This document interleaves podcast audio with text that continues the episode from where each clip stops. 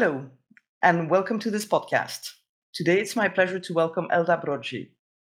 Elda is professor at EUI, the European University Institute, and scientific coordinator at the Center for Media Pluralism and Freedom. She is also a member of the executive board of the European Digital Media Observatory, where she coordinates the Policy Research and Analysis Workstream. She teaches communication law at the University of Florence and was co rapporteur for the draft recommendation on electoral communication and media coverage of election campaigns for the Council of Europe, where she serves as a member of various expert committees. Okay, Elda, you know about your challenge, telling us how to fix an element included or omitted in the Media Freedom Act. Hi, Caroline. Thank you for having me. Um, let me uh, say first that I welcome a proposal on the media freedom uh, on media freedom at European level, and uh, it could it would be good to exploit the openness and the goodwill of the Commission in order to better tackle some issues that are relevant for media pluralism in the internal market.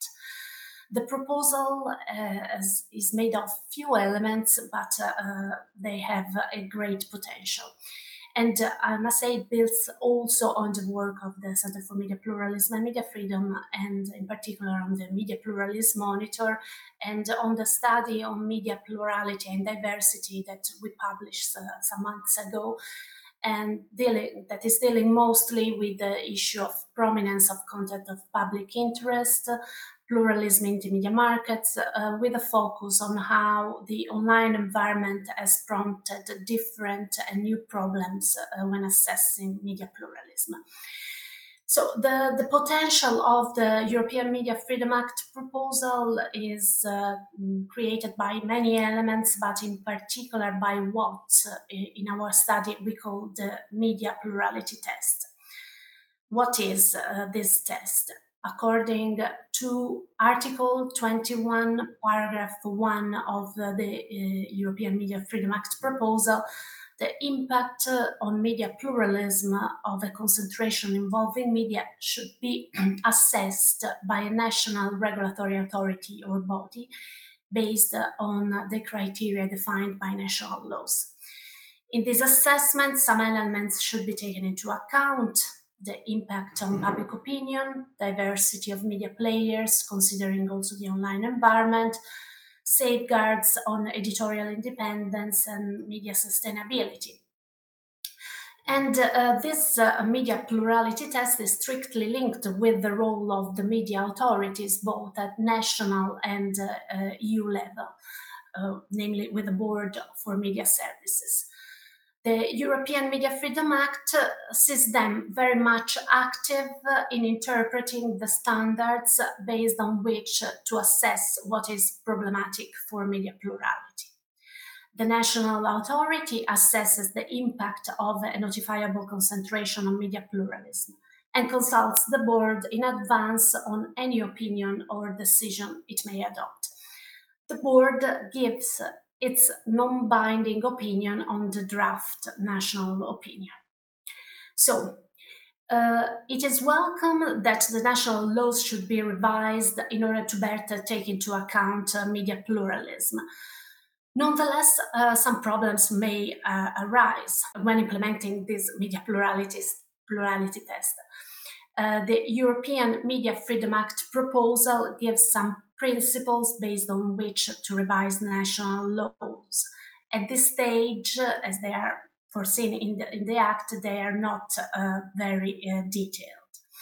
The criteria in Article 21, mm, paragraph 2, based on which to assess the concentration, are not very detailed either. So it will be interesting to see what is the interpretation provided in practice the mention to the guidelines in Article 21, paragraph 3, provided by the Commission, assisted by the Board, could detail some more criteria. It could be relevant. Uh, nonetheless, these guidelines acknowledge also the perspective of civil society, users, and media stakeholders. Uh, the board's uh, peer review is a good injection that adds something uh, to a policy on media pluralism. Uh, nonetheless, uh, it may result not fully effective. It is good that the European Media Freedom Act foresees the boards decides a two-third majority because this will help in building a jurisprudence that can define standards that exert peer pressure across European authorities. Uh, we um, could have also problems of independence in the national authorities. So this uh, system relies a lot on um, authorities, national authorities. But if we look at the Media Pluralism Monitor uh, report, we can see that not all the authorities are independent uh, from uh, the political and the commercial uh, powers. So this could mm, could be a, a, an issue.